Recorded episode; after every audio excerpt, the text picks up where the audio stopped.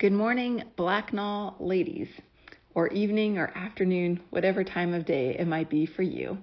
I'm so glad that we're studying the book of Psalms together, and the Lord has such wonderful things in store for us.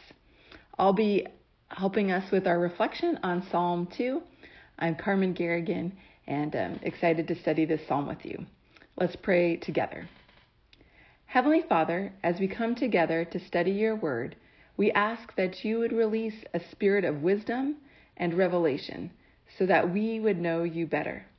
We pray that you would give us living understanding and that you would mark our hearts to follow you all the days of our lives. In Jesus' name we pray. Amen.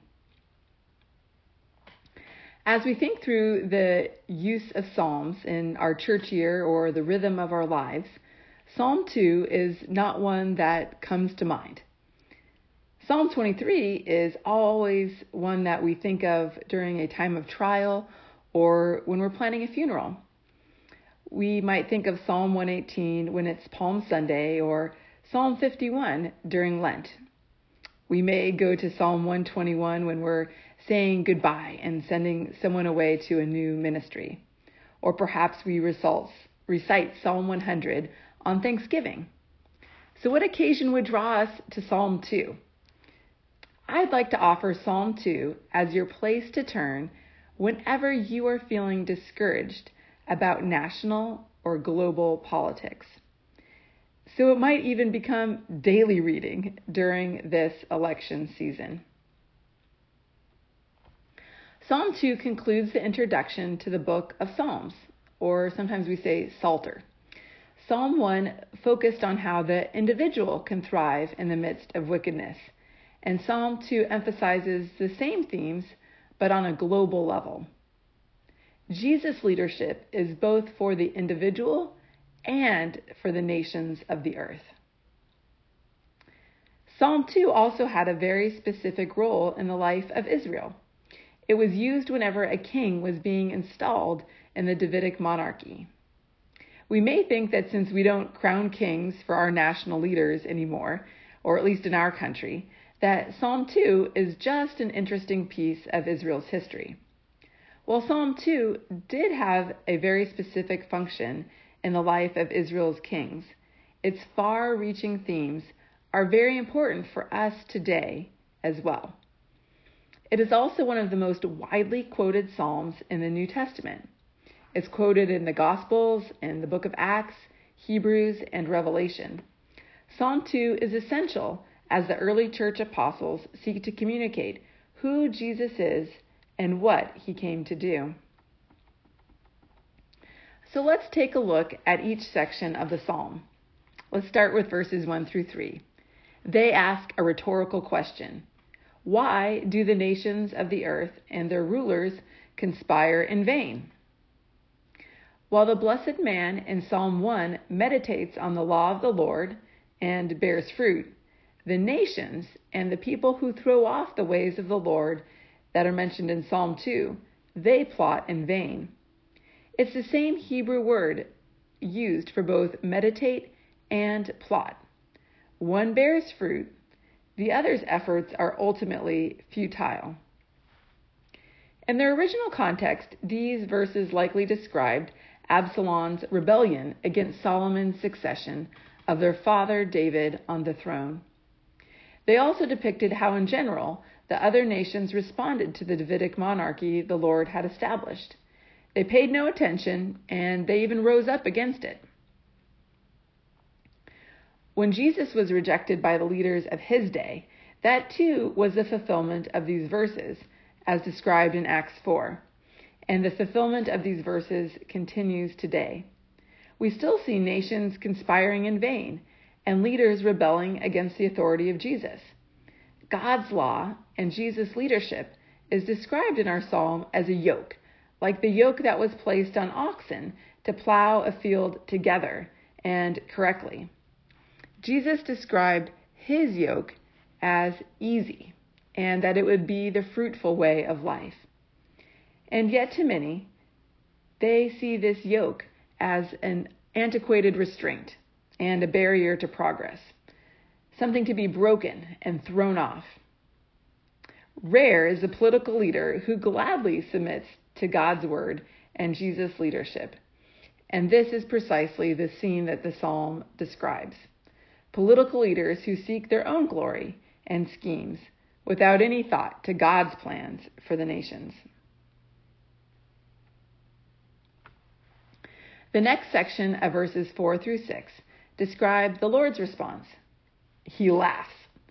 The Lord sees these rulers and nations much like a parent whose toddler refuses to leave the playground for a nap. The mother simply scoops him up, puts him in the car, and they go home for a nap anyway. So it is from God's perspective, and even easier. We might be frustrated by our toddler's rebellion or even get a bruise as he kicks us. But God is not moved. In fact, the Lord takes the necessary global action for all leaders to come to the same conclusion. They are not in control, nor are they sovereign.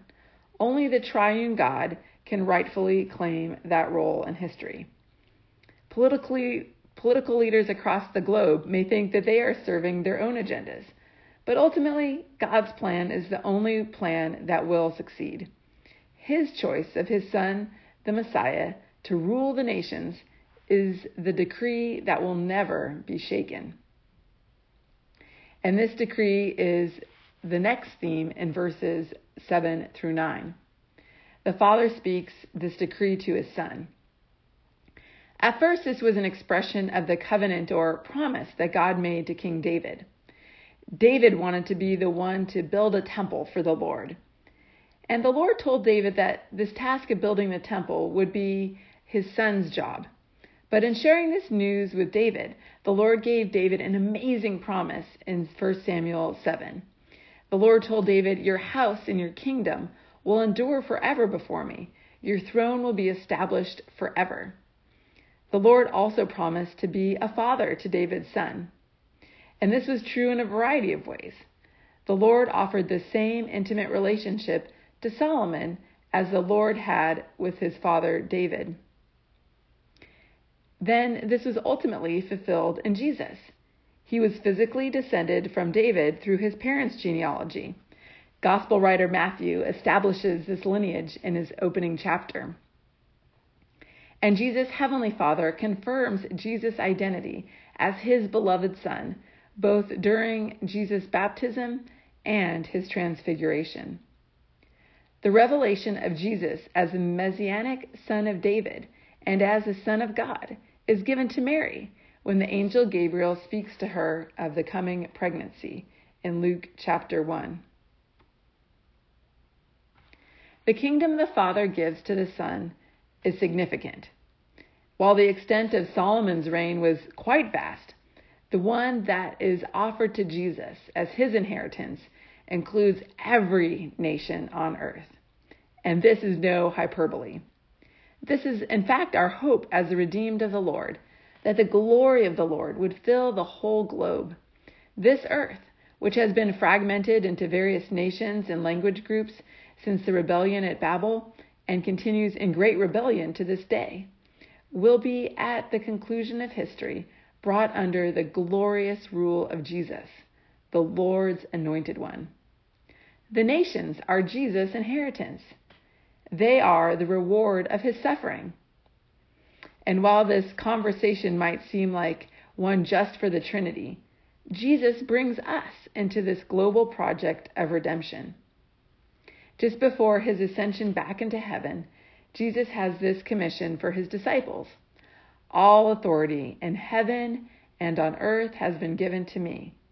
Therefore go and make disciples of all nations, baptizing them in the name of the Father and of the Son and of the Holy Spirit, teaching them to obey everything I have commanded you.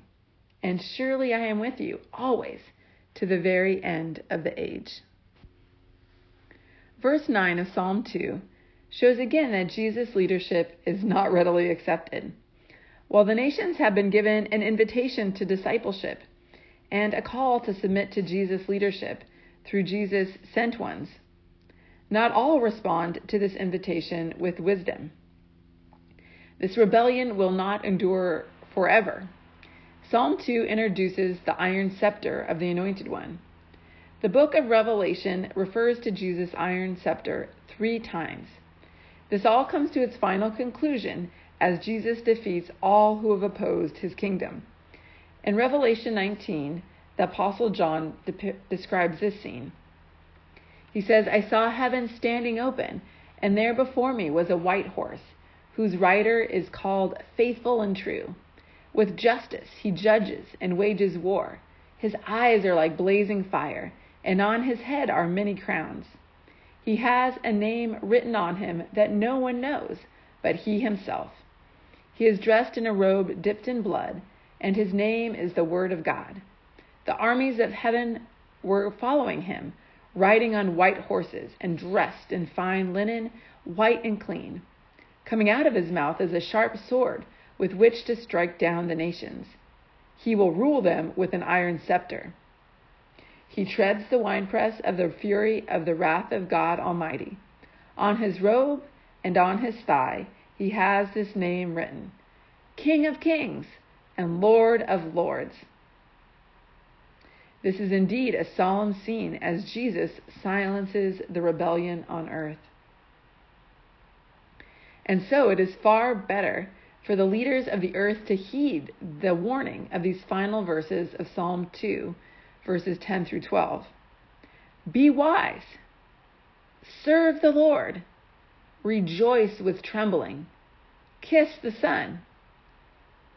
These are all invitations and imperatives to submit to Jesus and his leadership in this hour of human history. He is the chosen Son of God who has been given authority over every nation. We, as his redeemed, are his witnesses to the nations and to the leaders of the earth. Considering the prophet Samuel's response to God's choice of king helps us as we respond to God's choice of king and invite others to also respond to Jesus' kingship. The kings of Israel were identified with a flask of anointing oil and with a kiss. The oil signified the Lord's choosing, and the kiss the prophet's submission and dedication to God's choice of leadership. First Samuel ten one depicts the anointing of Israel's first king, King Saul. It says, "Samuel took a flask of olive oil and poured it on Saul's head and kissed him, saying, 'Has not the Lord anointed you ruler over his inheritance?' Then Saul became king. But as we know, eventually Saul's heart departed from the Lord, and a new king was chosen. When Samuel was sent to the house of Jesse to anoint a new king, everyone was surprised by God's choice of David. He was not the obvious leader at that time. He was not the robust eldest son, but rather the youngest, the forgotten, and the uninvited one, who was out tending sheep when this momentous occasion was happening in his family's home. Still, God's plan would not be thwarted. Samuel listened to the Lord until God confirmed the one he had chosen, David. Then the Lord said to Samuel, 'Rise and anoint him. This is the one.' So Samuel took the horn of oil and anointed David in the presence of his brothers. And from that day on, the Spirit of the Lord came powerfully upon David." For many in our world, bowing to Jesus' kingship and submitting to his mantle of leadership is not an obvious choice. Jesus does not offer what the world offers. Jesus is meek, humble, and he chooses to serve others with his whole life. Jesus does not grab at power and wealth that leads to exploitation of others. He waits on his Father's timing. He will be exalted, but first he was humiliated on the cross to pay for our sins. Our world most often sees leadership as an exercise in self-gratification or self-promotion. And so Jesus' kingship is seen as irrelevant in the modern world. But something is amazing happened through Jesus' submission and humility. Two days before his crucifixion, Jesus was anointed. Jesus was not anointed by a prophet of great renown, but by a woman whose life Jesus had radically changed. She broke a very expensive alabaster jar of oil over the head of Jesus. By the Holy Spirit, she recognized who Jesus was and that he was worthy of such an honor and of such extravagance. When the others around her were indignant about the expense of what she had done, Jesus said that it was done to prepare him for his bur- burial. And it was in his submission to death that Jesus became king. Those who crucified him mocked him as King of the Jews, not realizing the truth they told. It was through Christ's death that death was undone for all time, and he was made worthy to rule the nations in love and righteousness. In the book of Acts, the early church lived out this reality of Jesus' leadership in a hostile world. They interpreted their situation through the lens of Psalm two. In Acts four, John and Peter had been thrown in jail because of this disruption that came when a lame man who was begging was healed in Jesus' name. So they're brought before the religious authorities and commanded not to speak any longer in the name of Jesus. Of course, John and Peter agreed to no such thing, and ultimately they are released from prison. Acts four reports that on their release, John and Peter went back to their own people and reported all that the chief priests and elders had said to them. When they heard this, they raised their voices together in prayer to God. "Sovereign Lord," they said, "you made the heavens and the earth and the sea and everything in them.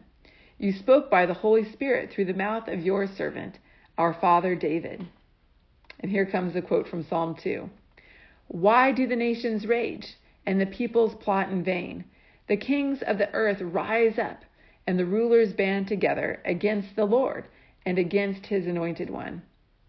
Indeed, Herod and Pontius Pilate met together with the Gentiles and the people of Israel in this city to conspire against your holy servant Jesus, whom you anointed. They did what your power and will had decided beforehand should happen. So now, Lord, consider their threats and enable your servants to speak your word with great boldness. Stretch out your hand to heal and perform signs and wonders through the name of your holy servant Jesus." After they prayed, the place where they were meeting was shaken, and they were all filled with the Holy Spirit and spoke the word of God boldly. There are many who lead the nations of our day who would also like to silence those speaking in Jesus' name. But Psalm two pleads with such leaders. Now is the time to recognize Jesus' leadership. Align yourself with him. Wise leadership begins with fearing God and rejoicing in his King. And so in this time when we grapple with leadership of our nation and the leadership we see happening in the world, I'd like to give us some encouragement on how this psalm can give us confidence in this election season and in all times of governmental turmoil.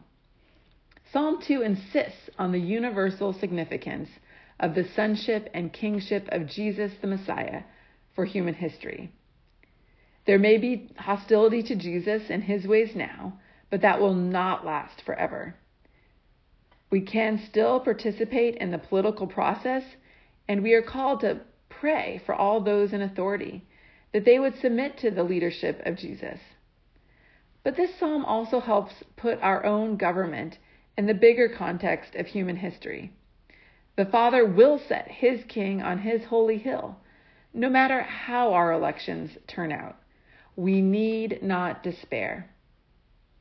In this era where we are skeptical of our political leaders' motives, it's so encouraging to look at Jesus' worthiness to rule.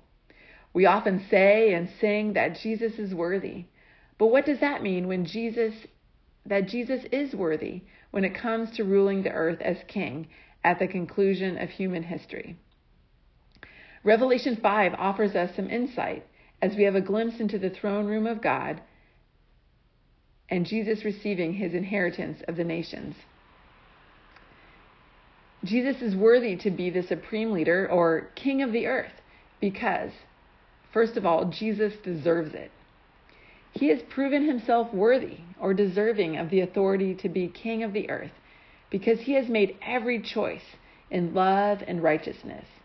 He always has lived in submission to the Father's will, and he never gave in to the temptation of sin. We trust his leadership to open the scroll of judgment and to rule all the earth's resources. Second, Jesus is capable. He is able to open the seals and to administrate God's judgments to drive evil off the planet and to reorganize and lead all of its governments. No other man has the wisdom, humility, and power or resources to do this. It's not amazing that God rules the earth, but that he gave all the authority over it to one man, Christ Jesus, who is capable of giving leadership over all the resources of the nations, and in a way that sustains love and righteousness forever. And third, Jesus is worth it. We agree that he is worthy to rule the earth forever and is worthy of our unqualified trust in his leadership and our sacrificial obedience to his will. Jesus does not lead with disinterest or a lack of involvement.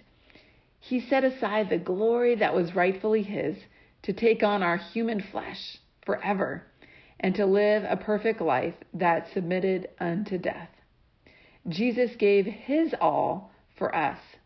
He is worth our yes and our submission. The devil seeks to stir up self-pity in us by telling us that we are getting a bad deal from God, and that it's no longer worth the trouble to seek God with diligence. The devil tempts us to give up seeking God and to give in to sin because it's just too hard or we have to wait too long for all of Jesus' promises to unfold. But we can say no to such temptations. Jesus is our worthy King in every way. In our modern day, we struggle to trust our political leaders' decision-making process. Imagine one day when Jesus will rule the nations in righteousness, and we will have no doubts or mistrust in his management. What peace and joy.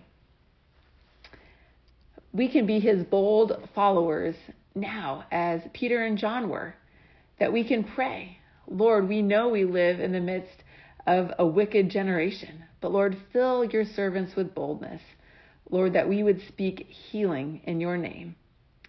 And so thankfully, our confidence as God's people does not rest in the aspirations of our current political leaders, whether they be noble or despicable in our sight. Our confidence is that our God's kingdom can never be thwarted. He is the one enthroned in heaven, and in his perfect time, that kingdom shall be manifest on earth as well. Revelation eleven shows us the ultimate fulfillment of Psalm two. The kingdom of this world has become the kingdom of our Lord and of his Messiah, and he will reign forever and ever. Amen.